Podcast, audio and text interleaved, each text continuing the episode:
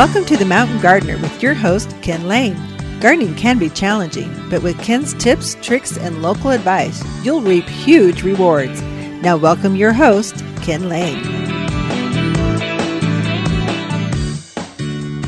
And you have tuned into The Mountain Gardener, your host, Ken Lane, here every week talking about the landscapes of northern Arizona. And we are in the thick of it. We had some rain.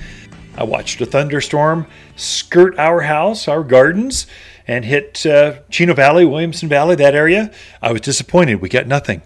I saw another uh, storm. We're, we're, overlooking the Dells up in the Prescott Lakes above the high school area, and uh, saw one just flashing over Dewey, Humboldt, uh, Prescott Valley. They got dumped on. I heard they were getting well in excess of, of an inch, inch point seven or more, closer to two inches of rain out there in the last week. Amazing. We had nothing.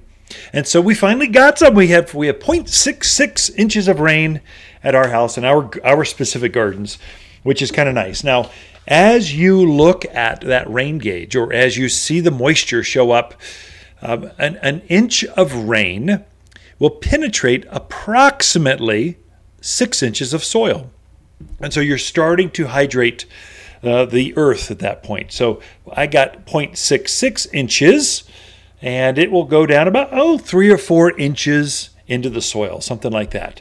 And so it's it's it's good, but it's not out of the drought. It's not going yet. So I have not scaled back my irrigation yet. I'm I'm keeping it going. So I'm watering those trees and shrubs about once a week. The flowers that are in the ground, I have a lot of perennials, uh, lots of, of uh, thyme lawns, uh, things that are hardy but deeper rooted. I'm watering those things uh, about twice a week. My container plants and vegetable gardens, you know, tomatoes, peppers, squash, uh, giant pumpkins, I'm watering those every day. And I'm watering generally early, early, early in the morning. So I've got my systems activating uh, usually three, four o'clock in the morning. And then I've got them all cycled through. They're just kind of one after the other as, as they're programmed to run. I've got them pretty much finishing up about 8 o'clock in the morning. I want to hydrate my plants before that heat of the day. Now, I don't know if it'll rain or not. When they say there's a 30, 40% chance of rain, that means 30, 40% of us will get rain. The other ones, others will get none. And it could be the neighbor right across the street. It's amazing to watch this sheet of water hit hit the ground and then where it where it goes.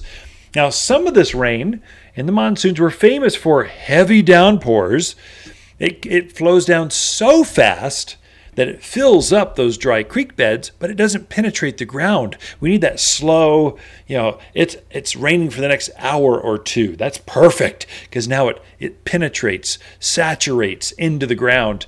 These heavy thunderstorms just kind of hit all at once and then, you know, hail can be mixed in. The the raindrops are like the size of quarters are just pounding on the rooftop, pounding on your car these things usually will run off so fast they don't penetrate in the ground. They almost run and fill up the lakes, which which that's good. We need that too. But I'm thinking more about my gardens than I am about you know Watson Lake. But we need both. So so I would say the point being don't thr- don't throttle back the irrigation quite yet until you really check how deep is that soil being being moistened. And so, really, you want for trees and shrubs, you want water pushing down into that ground two, three feet into the ground. That's going to take a few thunderstorms, a few, a few afternoon rains. It's going to take a monsoon season for it really to hydrate the ground where, where tree, the forest is truly happy. And so keep it going. Don't let a little bit of moisture uh, fool you. Now, the good thing is humidity is off the charts. And so that's really what plants benefit from is a humidity level going from, from 10% humidity up to 30, 40, gooey percent. I mean, you could feel it sometimes. Oh my gosh. It was raining. When was that? On Thursday or whatever. I was coming into uh, into the garage. It had been raining in the car. It was hot in the in the garage, and so and then I ran in there, closed the garage door, uh, so it, so it keep the rain out, and then you go back in there like 30 minutes later. The motor's hot. The the uh, the garage was heated up more because it just seems to radiate heat some. And then it was humid from all that moisture. I go, this feels like I'm in Atlanta, Georgia. It's that's miserable. Your plants love that. There's two thoughts on plants. Uh, some say that plants can only take in moisture and nutrients from the roots. Some scientists have studied this and they're saying it can take in some, although not regulated amounts. We don't know how much it takes in from the foliage. And so some some groups will say you need to water your plants. Create a create a compost tea and hydrate your fertilize your plants through the foliage. It's the best way. They're going to respond better. Keeps bugs away keeps mildew away. And other folks go don't waste your time. It needs to be at the roots. Roots are what are designed to take in moisture and nutrients to focus in on there. I i know that plants will absorb water and nutrients from the foliage. If you missed the foliage, to save houseplants, they will be happier and they will take in some of that moisture. I think most of the work is done at the root level, but I've seen iron, I've seen calcium, liquid calcium. Uh, it's called yield booster. I put that on my tomato plants because it's a it's a calcium.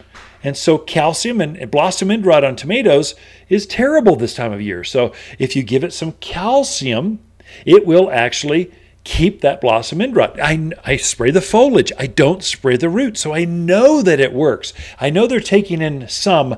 I think where the scientists debate back and forth is how much. And I don't think anyone knows. I just know take care of your plants, talk, touch, pray over them, play them Mozart, go out and just touch them, move around with them. I know they respond. You can see them respond. And so just take care of that. Tomatoes, you should be getting heavy blossoms right now. If you're not, you need to spray that plant. Anything in the garden that is not setting fruit right now, you should be spraying blossom in, blossom set. They call them tomato and pepper blossom set. Just any any blossom set you want to spray that plant, the foliage, so it takes in this blossom set from the foliage. It's not a pollinator. You don't spray the flowers, you're spraying the foliage.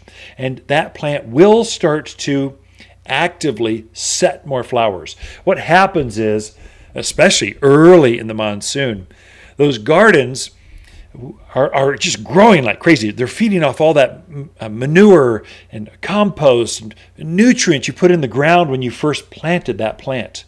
The rains come, the humidity goes up, and it activates all this. So plants are happy and they've got the soil actively growing. They'll grow really fast right now. They, they almost grow so fast that they forget they're a, they're a vegetable they, they literally forget they need to set fruit. So, so, your tomatoes think they're like a tropical vine, not a tomato plant, as they're actively growing. They're as tall as you are right now. Uh, if you spray blossom set on there, on the foliage, it gets them to rest, to take a break, to, to throttle back. It's a biological. You spray on there, just gets slows the plant down, gets the heartbeat to kind of, you know, breathe, count to four, breathing in. One, two, three. Breathe out. One, two, three. Just breathe, to relax. So take a breath, hold on. And then when it does that, it remembers, oh, yeah, that's right. I am a tomato plant. I, I should set poblano peppers. Oh, I should have pumpkin, squash, cucumbers. It's good on anything. And so you'll get more fruit if you spray it with blossom set. I spray mine every other week, right through the season. I don't just spray it. I need I need more tomatoes now. I spray it throughout the season every couple of weeks, a couple times a month. Uh, through the season, so I'll get bigger fruits and more of them. The, the plant focuses in on making blossom production, fruit production, setting fruit and, and, and growing fruit. It gets it to do that more. So if you're not getting that, just get a bottle blossom set. It's a game changer. In fact, every other week I spray blossom set one week, yield booster. I mentioned that liquid calcium the other week, and I do it on, on my whole all my plants. So I know tomatoes are famous for blossom end rot, but so are peppers, so are squash. And so that liquid calcium on the foliage is a game changer. Brings out the fruit flavor, the fruit size, and just gets rid of blossom end rot. So a blossom set one week, yield booster to the next, and just switch them off. We got a lot in store this show. We got there's a lot of garden tasks. You can really get a lot out of your gardens. Just a few tips, tricks, and garden garden advice that we're going to go deep into. So we got to take a break. Be right back. You've been listening to The Mountain Gardener with Ken Lane, owner of Waters Garden Center in Prescott. Join him every week for timely garden advice right for the gardens. Visit Ken where he can be found throughout the week at Waters Garden Center in Prescott. Waters Garden companion plants for July are hibiscus, maple, verbena, and crepe myrtle. Crepe myrtle flowers are intense watermelon pink, solar reds, and LED whites that cover this heat loving shrub. Plant where you enjoy its beautiful multicolored bark and sinuous branches up close. The flowers show against forest green foliage that turns red and orange in autumn. Growing to just head height, every yard has room for at least one, and only available for summer planting here at Waters Garden Center in Prescott. Wondering why the grass is always greener on the other side? Well, it's probably because your neighbor used the all purpose fertilizer from Waters Garden Center. Monsoon is right around the corner, and it's the perfect time to feed your plants. Waters all purpose fertilizer is the only organic made especially for Arizona mountain soils. Don't buy a bunch of different fertilizer for your flowers, veggies, trees, or grass. This one does it all. The plants on your side will be happier, healthier, well, greener. Safe, natural, organic. Waters Garden Center in Prescott. You've been listening to Ken Lane, the mountain gardener. Green thumbs learned while working in the Family Garden Center. Now, welcome back to the Mountain Gardener. And we are back with Lisa Waters Lane in the studio. She comes each week with your garden questions. Just what are your neighbors talking about? And we're here just to share some of those insights. So, welcome to the studio, Lisa. Thank you. So, you have a good time in the Middle East with your turban wrapped? Uh, turban. no, that wasn't No. that bad. you don't have to wear burqas and that kind of stuff. No, no, no. even in hardcore Arab quarters, we were there. They, you don't have to wrap up. You might have to cover your shoulders and stuff, but it's not that extreme. It's not like you No. think, oh my gosh. Mm-mm. They're very friendly, very happy. No, I felt very comfortable there. Um, saw so many incredible things. It's it's amazing. So tell people where, where we went, what we just got back from. I still got a little bit of jet lag, but it's all good. so we went to Israel, our first time in Israel, Shalom. and then we uh, crossed over into Jordan for a couple of days and did Petra. Um, so it was just we saw all of Israel and Petra, and it was just a, a hopping trip. We saw a lot of things. We Traveled up to the um, to Amman, Jordan. Saw the largest Christian church in the middle of an Arab neighborhood. Right there, you got to worship with Mhm. believers that were Arab, kind of Mhm. very, very cool, very unexpected. Yeah. Crossed back over to the Sea of Galilee. Got to go on a cruise where uh, Peter, James, and John were all called, "Come, follow me. I'll make you fishers of men." You know that classic Mhm. New Testament verse. Uh, we saw uh, Peter's house right there on the Sea of Galilee. That guy was a rich dude. That was a big house. You, you think he was he's a poor fisherman? No, he was a rich fisherman. He's left everything and follows. It's kind of an eye opener. Jerusalem is not what you think. You know, you're reading the Old Testament. You know, King David. This is Solomon building the first temple, the second temple. Temple. You got to to pray at the Western Wall with Orthodox. You had to touch the wall, pray next to an Orthodox Jew right there. Very cool. Uh, but you got to see the temple, the original walls, the footers. It's just amazing. But when they say Jesus walked up to uh, Jerusalem, we're talking. It's like your neighborhood in Prescott. he just walked up the hill. That's he was across the ravine over there. So it's not it's not as big as at least my small western mind with vistas, you know, 100 miles to the next town. I mean, you can see Bethlehem from Jerusalem. It's just they didn't walk for miles and miles like going from Egypt. It's like they just went to just down the road, eight miles or so. True. So anyway, just new you a- a- perspective. yeah, different perspective, a new Yeah. perspective to understand things better, and just and so much history. It's hard, so hard to keep all the timelines Yeah. straight of yeah. what timeline we were seeing with what you know. It was just They go Old Testament to New Testament to Byzantine to they just start spouting off stuff. They're just I'm going Yeah. and each one's like a thousand years from the other. Arizona. I think we just turned 150 years old. I think they're 15,000 over there or something. Anyway, But it's good to be back. There. definitely a trip people should take. Um, I felt very comfortable there. I felt safe. I didn't feel like I was in danger. So if people have the opportunity, they should go. Yeah. It really gives you a, a different world perspective as well. Yeah, yeah, yeah. You got you. Yeah, I agree. So so true. I don't even know how to add and make that better. You don't. Uh, other than we could go to a garden question, see what Oh, people okay. are talking locally, because you know it's always good to come home, yes. and we didn't lose that many plants. We always think we always think part of traveling is Yeah. is we will lose some plants, Mhm. but we didn't. Mhm. Didn't it was they were they were better when we got They back. were. We picked our first tomato when we got Yeah. back. It's pretty exciting. It is. It is get exciting. tomatoes Yeah. this year. well, questions. Our first question is from Amy in Prescott. She wants to know what is causing all the holes in her hostas and. Ooh. She's looked around for snails but didn't see any. Well, Amy, you might have slugs. so snails and slugs are what cause holes in hostas. That's the most classic. I would say, no doubt, come into the garden center, get a bottle of, of snail bait, Mhm. snail and slug bait.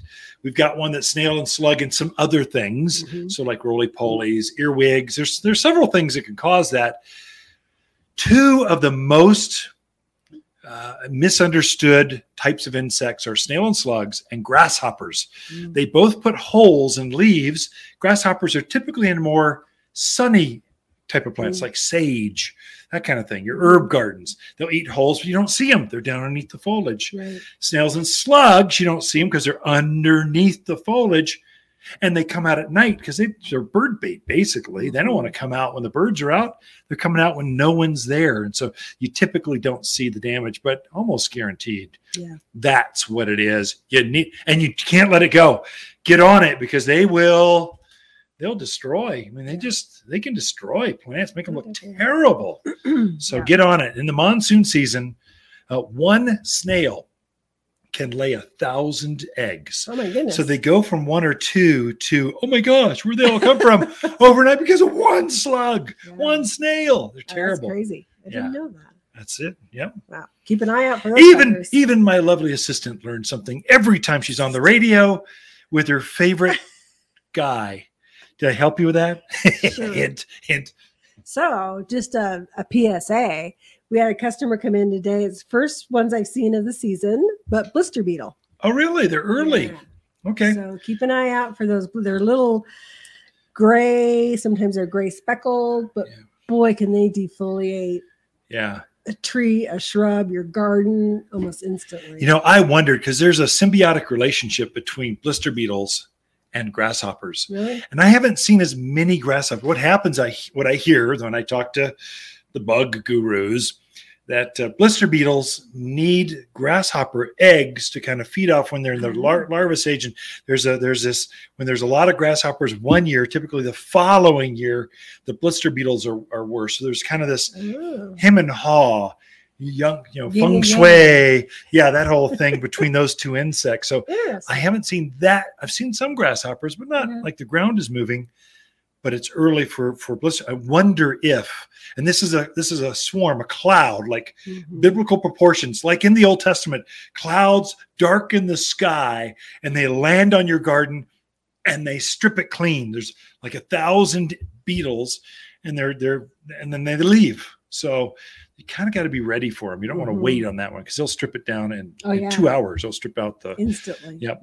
Yeah. So keep an eye out for them. If you see them, you want to take care of them right away. But you hear it, heard it here first. Pestilence is coming. No, not at all. Enjoy. okay, the show's out. We're out. well, let's talk about Charlie. He's in Chino. Last year, he had tons of peaches and cherries, did very well. This year, there's nothing. And Yeah, he wants to sorry. know did he do something wrong or what happened? Charlie, you did not do anything wrong. Um, it's just that frost. We, we the, the fruit trees were were budding out, and they were actually in bloom. Some of them had fruited. So some of your plums and apricots, nectarines, they'd actually fruited. And then that frost came kind of in April, whenever that mm. last frost, it was brutal. Mm. Remember, we were discussing should we send a frost warning out to our core customers? Should we let them know? Should we warn people? I said no.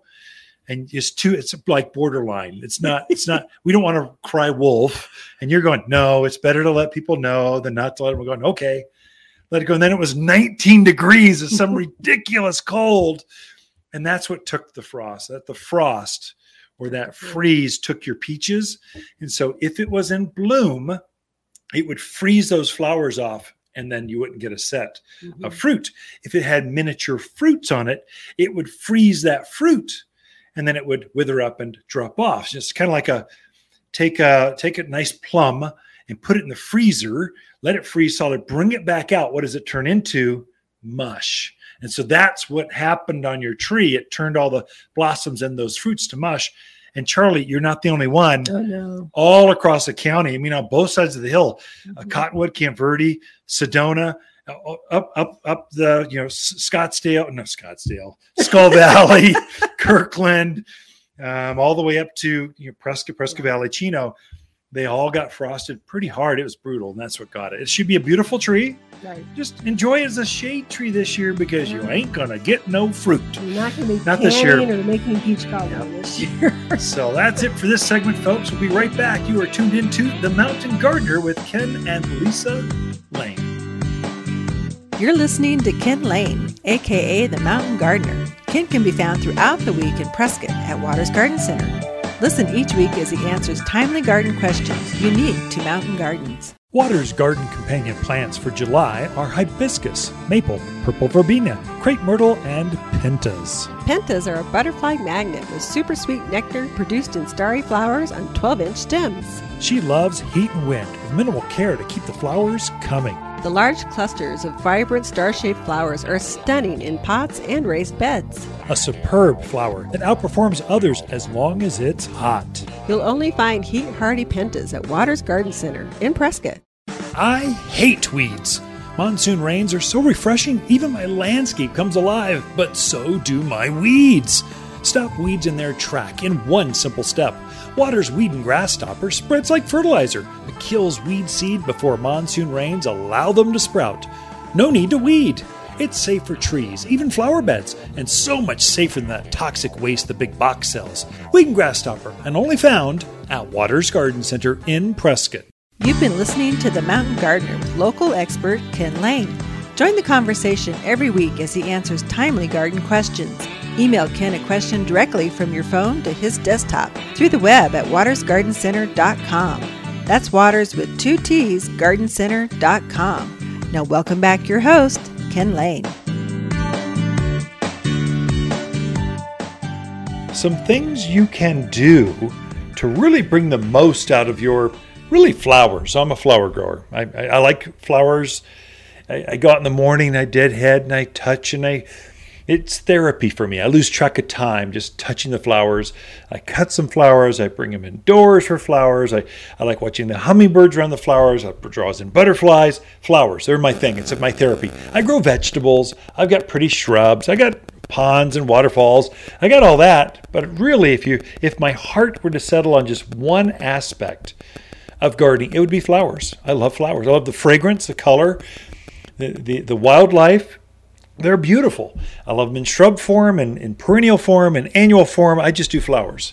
One thing that I'm doing with my flower gardens right now, especially the containers and the raised beds, is I'm going through and I, am deadheading or pinching off the old spent flowers on my on my flowering plants. And then I'm fertilizing them. So some things got beat up by the frost, I might have even seen some hail. I've got some torn leaves on the plants, some flowers. Uh, they were brightly colored. Now they're turning to seed. As a plant, as a flower, once it's done blooming and it pollinates, it now puts all of its energy on seed production. So it wants to reproduce itself. And so it will focus all of its energy, it will shut down. Once it's pollinated, it will absolutely shut down and stop blooming to focus on seed. In fact, some plants can focus so much, the mother plant will actually sacrifice itself to, to produce this seed. Actually, the whole plant will die. And so, but if you know that about plants, what you can do is after it's done blooming, let's say it's just the bees have done their thing and the flowers are pollinated, you can go through and pinch off that spent flower so the plant can't produce seed. It, it actually gets, it almost throws it into a tizzy. So the plant will go, oh my gosh, I, I was pollinating, I was going to focus on all my energy on seed, and, and now that flower's gone. Where did it go? I have no idea. Uh, uh, uh, I should bloom again. And it'll almost set two flowers, more flowers, if you simply pinch or deadhead those spent flowers off. This is a good idea on annuals Oh, anything that's an annual, that is, it blooms like crazy this year, then it dies in the winter. That's an annual. It also works equally as well on perennials, those things that come back year after year after year. Perennials kind of get a bad rap. They, the good rap is they come back year after year. That's a good thing. The bad rap is they bloom for a short period of time. The typical perennial flower, let's say echinaceas, gaillardias, flowering phlox. There's there's hundreds of them. Uh, most of them are, in bloom at the garden center right now. The, the, bad rap they get is they bloom for about six weeks and then they're just green. They have a shorter window of when they bloom, unless you deadhead them. So I was showing off to a group uh, out at American Ranch.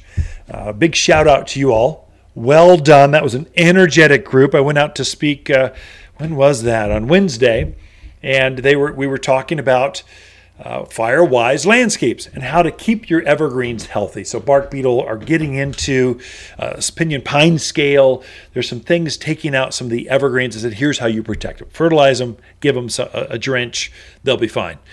And so just but the energy and the reception. Thank you all. You all were awesome. But I showed off a fanfare gaillardia. This is a perennial flower that just blooms and blooms and blooms its heart out as long as you take the spent flower off of that. So I'd shared, pinch it, pinch the flower, the spent flower off so it doesn't go to seed, and it will force new flowers right through the entire garden season. From now through autumn, you have solid flowers. Starting in about September, October, really, I'll let my perennial flowers go to seed at that point. There's two reasons I do this. One, I want my perennial flowers to spread. These are these are wild flowers. Well, they're going to have to go to seed to to to start to spread to spill down that hillside to to walk across the garden. They'll need the seed. And so I'll let that last last set of flowers go into seed. The second reason I do that is I'm a, ger- a bird gardener. I love the birds. I garden to bring in and attract more birds. So birds need water. I've got a water source. Birds need a place to roost and nest and feel safe and keep away from the Cooper hawks and the other things that might get them. They want to feel safe. So I've got junipers and, and some grapevines. I've got shrubs that they can kind of protect themselves and feel safe. They can roost and have, have families in my backyard. And then they need food, a food source. And all of your winter birds, most of them, they're actually eating seed. That's they're eating those seed from the summer and fall gardens. They peck through the winter and they just eat seed. Many of them are seed eaters. Suppers, dinners, diners, whatever they are, they eat the seed. I'll let those perennial flowers go to seed just to protect my winter birds, to keep them busy, to keep them near my garden so they always feel safe. And when they, they, they just always want to be here in my gardens. So I put some of those echinaceas, gaillardias, I let them go to seed so they can spread throughout the yard and they're a food source for my birds through winter. I get a double benefit. Then in the late winter, usually January, February, March, I'll go through and I'll cut them all back to the ground. Uh, usually I'll take a weed whacker or something, just let the seed go flying everywhere. Uh, and then I'll just cut them back to the ground, and then they'll start to come back up from the ground fresh, just like perennials do. That's time to deadhead your flowers, fertilize them to get the most out of them. Be right back after this. The Mountain Gardener, your source for timely garden advice right for higher elevations guaranteed to make a difference in your yard this season. Some things are just better together. Which is the best time to fertilize with all purpose plant food from Waters Garden Center. But pair the all purpose with humic acid, and it's a one two punch of garden power. Humic acid gives your soil organic matter that helps plants' roots receive water and nutrients, So it makes fertilizer work even better. like salt and pepper. Coffee and donuts. And hey, you and me. Aw, thanks, Ken. All purpose plant food and humic acid better together and only at Waters Garden Center. Waters Garden companion plants are maple, verbena, crepe myrtle, and rose of Sharon hibiscus. Rose of Sharon is a mountain hardy hibiscus with anemone like blooms. Each stem of this hardy hibiscus is packed with buds. She makes a beautiful informal hedge or screen and is easily trained into small trees. Available Prescott colors show in blue, purple, white, red, and pink for years of enjoyment. You'll find breathtaking hibiscus here at Waters Garden Center, 1815 Iron Springs Road in Prescott. You're listening to The Mountain Gardener with local expert Ken Lane. Mountain gardening is very rewarding, with a few Ken's tips, tricks, and garden shortcuts sure to turn your thumbs even greener. Now, welcome back to The Mountain Gardener.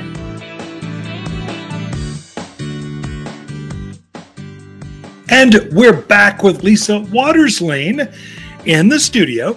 She comes and just shares her garden knowledge, just what is going on, a tidbit from a different perspective, other than a big man behind the airwaves of the, the microphone. Plus, I like spending time in small spaces with my favorite gal, my travel buddy from Middle East, Israel. But we have some sad news What's that? this week. Uh, we launched a kid Oh, out to Austin, Texas. we lost one of our twins, our youngest daughter. We've got identical twin girls. We have four kids. The oldest, uh, it lives in Austin, Texas, so there's a connection there, and they're they're very active. In Mhm. fact, the good news I got for Father's Day, just to share the good news, Are you supposed to share? uh, I can't remember. I didn't ask her, but I'm going to do it anyway. Okay. Whether any- everyone knows her, why not?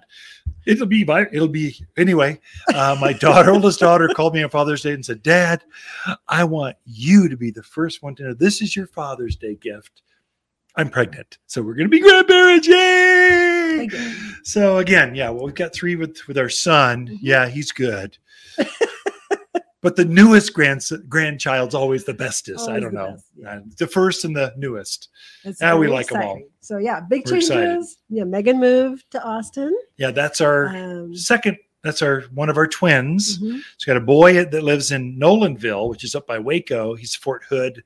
He's an Army captain, uh, serves there. We're very proud of him. And then uh, he's he's married with with three kids. Our our oldest is in Austin, just got pregnant uh, and married, thank goodness. And then our identical twin girls. Uh, one is here. Mackenzie is is we're looking to take over the business. She's training, and her twin sister. They just did the sisterhood road trip to Austin. They're driving together.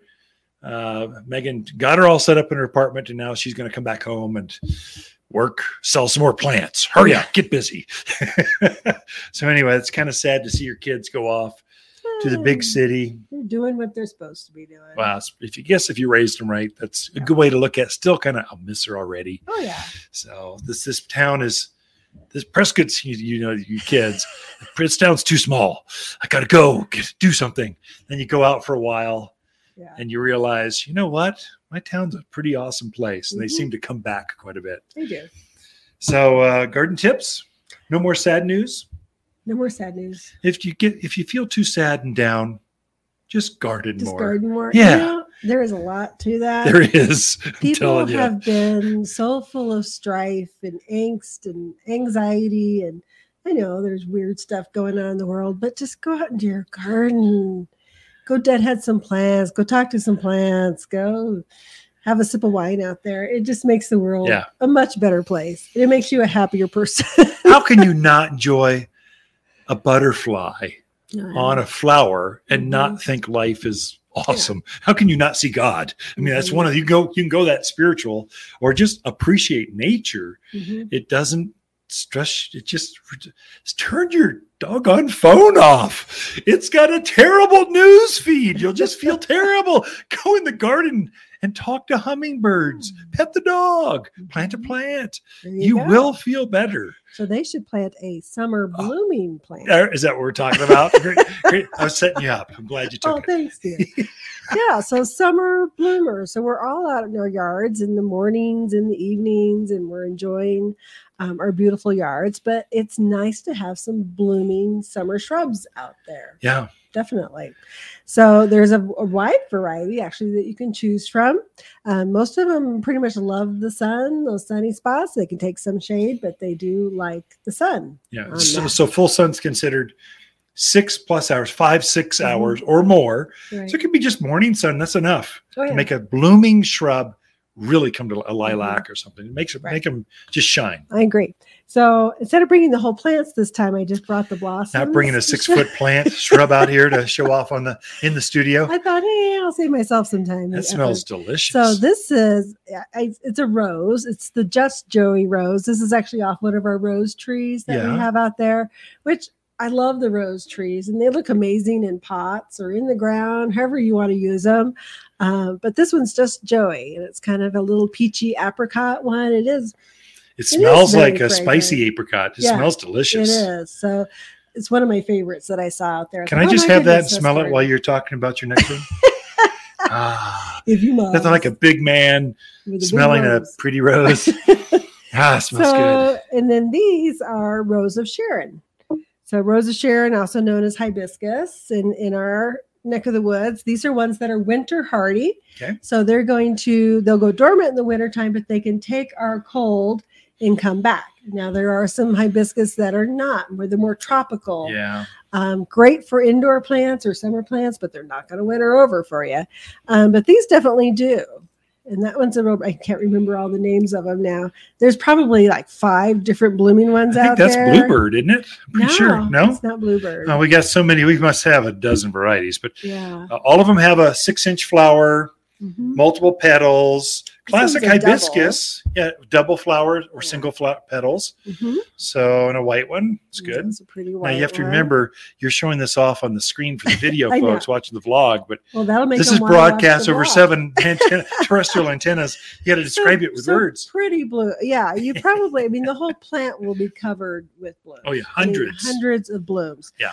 Um, and most of them, most of the shrubs are probably what a six to eight foot. Easily kept chest high. Yeah. Yeah, just above head high or so. Whatever you want. Yeah. But this is their bloom time, and boy, are they spectacular when they bloom! Just that real tropical looking little flower. Different colors. You get the whites with the dark centers, the purples with the dark centers. But you definitely need one in your yard if you like that color bloom. Those do very I mean, dear, we, we own a garden center. You should tell them they definitely need two in the yard. well, maybe They are beautiful. They are they are gorgeous. It's one of the only hardy hibiscus. I did show off at the class the uh, moscheutos Ah, hibiscus, yes, which is that great big foot Huge wide flower. flower. Traditional uh, uh, hibiscus. We've got those, but it dies back to the ground like a perennial and Mhm. rests underground, then comes back fresh, Mhm, four foot of growth with these humongous flowers. mhm, This flower is a is a shrub, the rose of Sharon, mhm. also looks like the same kind of flower, just smaller, but it doesn't die back to the ground. It keeps its shrub form. Um, anyway, so the other one is crepe myrtles. So crepe myrtles are those really bright flowers that out people have out there in their landscapes. They come in purples and pinks and whites and dark reds and and the colors are just vibrant. Very are you done? having fun with the camera. People can't see that. I know. Well, the people that are listening to the vlog, they can see it. A lot of folks are tuning in to that. So Mhm. I'm entertaining both. Okay. So crepe myrtles love a nice warm spot out in your yard, that nice warm heat spot. Um, they're again to go dormant, but boy, they bloom a long time throughout the summer. And the colors, you can spot them off Oh, yeah. yards away. You can They spot crepe They get the brightest of the colors, like a Mhm. fluorescent right. red, fluorescent white. That's even a thing. It's just super intense white with this darker foliage. Mhm. that just shines in the in the yard. And all of these are the that summer through autumn bloom cycle. Mhm. So your spring bloomers, they're done. So lilacs, they're done. Forsythia, they're done. they're just green blobs out there now. They're pretty, but they their bloom's done. These are ones that take over. They're the next transition. Mhm. They bloom from now through uh, the end of the year, Right. into end of autumn. Definitely. Uh, I also brought a Caryopteris, which is also known as bluebeard sometimes. False spirea. Um, false it's got a lot of names. Yeah. Actually, very deer resistant. Yeah. Uh, so if you have deer issues, but these another one that just loves it hot. Yeah. I mean, use these a lot in parking lots. You'll see them out in parking lots because they can just take a lot of abuse and I noticed the butterflies love them. mhm. great They're a pollinator. plant. Yeah, absolutely. So Great pollinator. spireas, uh, what is this? A, a, a butterfly bush, a chaste tree. These are all Mhm. have that similar color blue, Mhm, just different heights that they they. Right. So chaste tree is the big one, mhm. 10, 12 feet, and butterfly bush can be a head high, and then this one's about hip high or so. Mhm. So it's a great one. And just profuse with blooms Oh, when yeah. it's in bloom. Speaking of uh, the chaste tree, oh, you brought, brought chaste those too. too. so this is the bloom off of a regular chaste tree, which sometimes I know they also get called uh, summer lilacs, but this is a new one out. See the color on the leaves Yeah, as beautiful. well as the bloom. So this one's called Flipside. So it's uh, it's a darker foliage with a Mhm. violet colored flower. Very It's just pretty. intense. Absolutely great, great choices. Lisa, we are out of time. Sorry about that. We should keep going. Should But Lisa, are you done now? Lisa, Ken and Lisa Lane, the Mountain Gardeners. Be right back after this. Look for more tips, tricks, and garden shortcuts through Ken's website. Podcast the show, read his weekly garden column, or follow him on Facebook and Instagram at watersgardencenter.com. That's Waters with two T's, gardencenter.com. 300,000? Imagine a landscape needing 300,000 trees. Wow! But that's exactly how many trees Frederick Olmsted planted in New York's Central Park. That guy liked trees. Me too. A 2014 study found the more trees in a neighborhood, the lower the incidence of heart disease. Darwin, Einstein, and Beethoven hung out with trees to help them think. Trees are part of nature that helps us relax, daydream, and feel happier. Plant your own Central Park from Waters Garden Center in Prescott. Waters Garden companion plants for July are hibiscus, maple, crepe myrtle, and purple verbena. Purple verbena is mountain famous for gorgeous summer long flowers held over compact green foliage. This purple bloomer loves bright gardens, summer heat, and grows best in poor soils with less water. Go ahead and abuse this bloomer. You can't kill it. The perfect native perennial for easy summer long flowers. You'll only find the toughest verbena here at Waters Garden Center, 1815 Iron Springs Road in Prescott. Welcome to the Mountain Gardener with Ken Lane. Gardening in the mountains is different. Listen to Ken's tips, tricks, and garden shortcuts guaranteed to make your gardens more beautiful than ever this year. Now, for better advice that works locally, welcome your host, Ken Lane.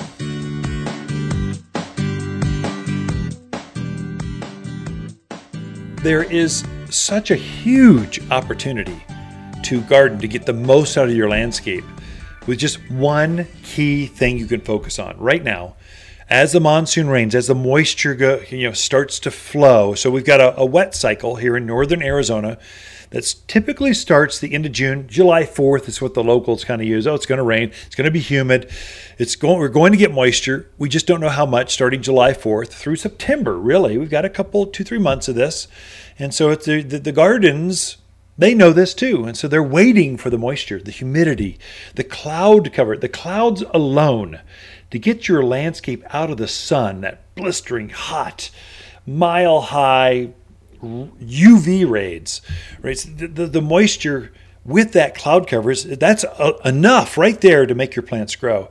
But if you if you get some moisture, some rain, rain is like the perfect neutral water source. It's got there's something about rainwater that's just better for the gardens. That and if you get some lightning, uh, did you know that as lightning goes through the air, it burns the air. It actually strikes, there's actually some carbon molecules that get let go and are induced into, infused into the rainwater. So as that rain comes, it's the perfect pH. Your tap water is very high in alkalinity. It's kind of harsh. Yeah, the plants will take it if they have to, but they'd rather have rainwater. But then you infuse that with some carbon, some some lightning rich burned air that gets infused into this water, and then you water your plants and you can literally watch the plants green up and just celebrate. The lichens on the north side of the trees will just start to glow. The lichen on the rocks. I was up at the Grand Canyon uh, last year. Now that we're getting some rain in the middle of the canyon, you could watch the canyon walls start to light up. There's no rain, but the humidity, a, a storm was coming up the canyon. Actually kind of frightening. I was out out there by Indian Gardens exposed, and there's a lightning storm coming in the canyon up at you, but you could watch. It was like magic. The canyon was alive. The lichens just started to light up, going, "I know it's coming. It's so exciting!" And so they gets they just feel that moisture and that fertilizer. But if you can add to that some actual plant food some granular grant food. Now, now let's let's get let's sort this thing out. This gets really confusing. You do, do a Google search. You know, Siri, tell me about plant food. What's the best plant food? You'll get whatever the marketers are are paying you to to see. You don't necessarily get the right information. So liquid foods are not what you want to use right now. So Miracle-Gro. uh, all these. I'm going to take a scoop, add it to my water and it's going to go through my, my water. It's going to go through the roots through my water. That's not what you want. And the reason being, it flushes through the soil so fast. So it's liquid. You add it to your water, add it to your soil. It's liquid. It's moving through the soil. Then you get some afternoon rain. Your irrigation's going off. You add even more moisture. Much of that food will push through the root zone or even get lifted up out of the garden and wash down the, the, the, the dry washway, which is even worse. We're polluting our waterways with chemical fertilizers, uh, they're too they're too liquid. They don't stay there long enough for the plant to pick up most of that food. What you want to use right now are granular foods. So you put them through your hand spreader and you just chuck them around underneath your drip line of your trees, your shrubs. This is what you really want to use. Even with that, uh, you stay away from chemical fertilizers. So your petroleum-based, you know, Scotts, uh, Miracle-Gro, Turf Builder, you know all the big names. These are all chemical foods. They're typically made from petroleum based products. They're probably going up off the charts in price because it's, it's, it's, it's petrol based. Uh, but, but many of those are, again, they break down very quickly. Typically, the average chemical fertilizer is going to break down in about 30 days. If it's really wet, little faster. So a lot of the food gets wasted. You're better off using all organic or all natural foods. These are going to be your your cottonseed meals and your bird guanos and bone meals and meat meals and feather meals. There's all these different organic types of, of plant foods that as water hits them, they at that point they start to break down. They break down much slower. So we make a couple different organic foods here. And so every time water hits that over the next three months, a little bit of food gets released every time. So the plant can absorb all of that food. None of it's wasted. Goes right there. You can focus the granulars right there where the roots are and then it breaks down very slowly. So, this is what plants need here. They need food because your yard does not have any plant food in. There's nothing redeeming about your dirt in your yard, very rarely. So, maybe you old old farms out in Chino Valley, maybe, but most of us have terrible dirt. It's crazy. It's it's awful. There's no food. There's no organics. There's no worms. There's nothing there. That's why you want a food that's organic that releases over a much longer period of time than, let's say, other parts of the country, like like uh, Michigan, Wisconsin, you know, Iowa. You've got eight foot of topsoil. You've got lots of nutrients. You have years of nutrients sitting there in the landscape. You don't have to fertilize as often. Here we, we have eight millimeters, if that of, of, organics or nutrients in the soil, and the plants use it up very quickly. So you need to fertilize more often here than you would other places. And this is a time. Use the all purpose plant food. That's what I was using. It's a 744 all purpose, all natural plant food. We make it here at the Garden Center. It's a special recipe. It's got iron, so it greens things up. It's got sulfur, lowers the pH. It's got cottonseed meal, which brings out the flowers. It's got bird guano, which gets you additional green foliage on that lawn, on that flower, on that tree, on that shrub, on your tomatoes, whatever it is, get you more green growth. But in addition to that, I've already I've already fertilized my entire yard. I put all-purpose plant food on everything.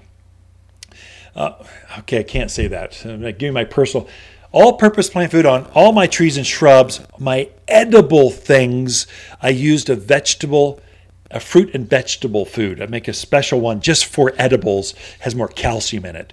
So I've got that on my edibles.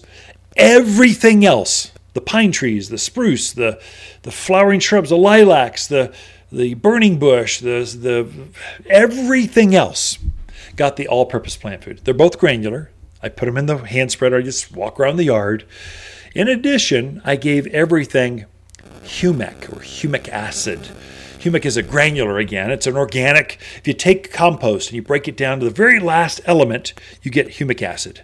It, it encourages plants to root out faster, stronger, deeper, farther out. And so plants have been stressed out. The heat just got them, the drought has got them really stressed out. I need more roots on those things. And so I'm giving them humic to encourage additional roots. Then the food will actually activate and be pulled in more to that plant. You'll get a larger uh, shade tree. You'll get better flowering uh, desert willows. You'll get better fall color by fertilizing now that way. It'll be a game changer. Really, if your sycamores got torn up and just beat up by that frost in April and then wind whipped, give it humic and all purpose plant food in, in three, four weeks. It'll be a totally different plant. And some monsoon rain, totally different plant. Here's one other little secret I do just, just for me. My name's Ken. We're just friends. We're talking over the back fence. We're neighbors. And here's some gardening tips that are really making a difference in my gardens. I think it'll help you too. I'm giving my my blooming summer plants, uh, mainly Russian sage, autumn sage, or salvias, things that are that are in full bloom, and I want more flowers out of them. I'm giving them a handful of super phosphate 018 That middle number is what forms fruits and flowers. You want more flowers, give them super phosphate. And so I want my salvias to be not just a few red flowers the hummingbirds love. I want them to be covered. I want the shrub to be red, more flowers than foliage. I'm doing that. So your rose of Sharon, over the top, crepe myrtles. I can't believe they're that bright, the colors. Uh, I'll give them some super phosphate. Just a little bit. It's just a little bit goes a long ways with that, but that really brings out the flowers. And I really focus the super phosphate on the blooming things, and that's it. Uh, you're, you're, it'd be a waste on evergreens or on privacy screens or on red tip photinia, it'd be total waste. But on blooming things, whoa, stand back. You can have more flowers, you know what to do with it. It'll be amazing. You're listening to local garden expert Ken Lane, the owner of Waters Garden Center. He can be found throughout the week at Waters Garden Center, located in Prescott, 1815 Iron Springs Road. Thanks for tuning in to The Mountain Gardener. Plants are a lot like puppies. They need care, water, and food. You wouldn't forget to feed your puppies, so don't forget to feed your plants. Water's 744 all purpose plant food is a gourmet meal for your plants. The only food for Arizona plants for the nutrients they need for big blooms, a hefty harvest, and tremendous trees, all naturally. It's time to feed your plants with 744 all purpose plant food from Waters Garden Center in Prescott.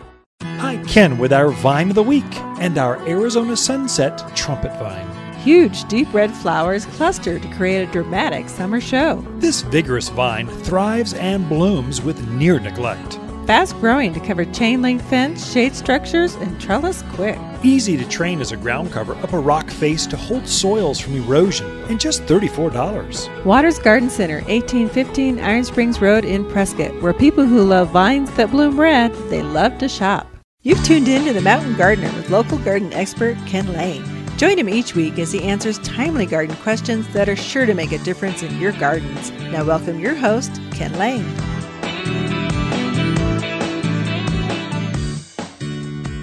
I have a big shout out to Brianna Hinkle of Prescott Woman Magazine. We've been writing for her. My wife is a is a contributing columnist to that magazine for the past 17 years. That's been around forever. So each issue you'll see a garden column from Lisa Waters Lane. Different topics, just usually bright and colorful, happy. It's a magazine, and it's it features all the power women or or just the women of influence in our community. She does such a great job. But what she did in addition, so last week she had what's called a cash mob, and I'd never really heard of a cash mob. This is a new phenomena, cultural thing, and she's taken this uh, up as her duty to help her friends do better. And so she what you do is you take two businesses that are kind of comparable, compatible, and then you have your groups kind of meet at one and then migrate to the other. So you're kind of helping each other. It's a tag team thing.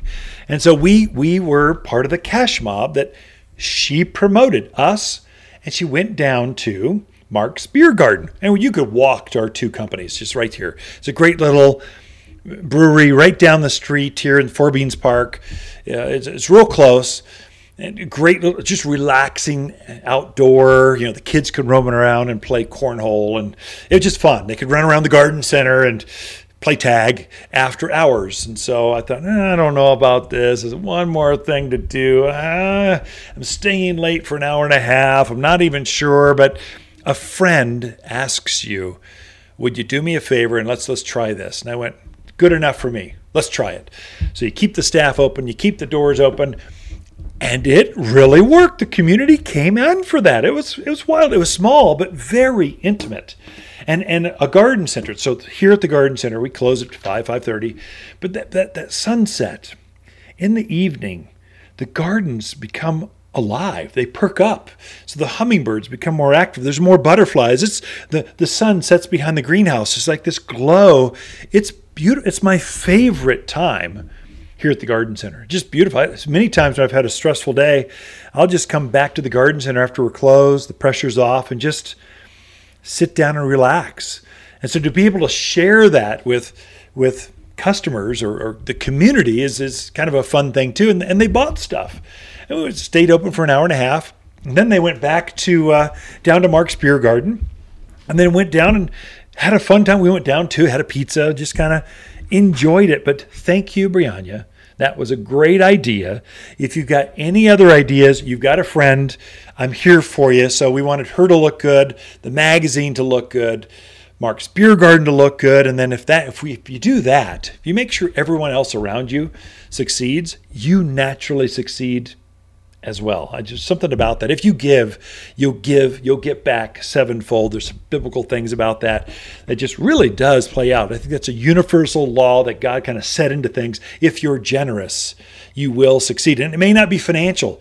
Success is not just money.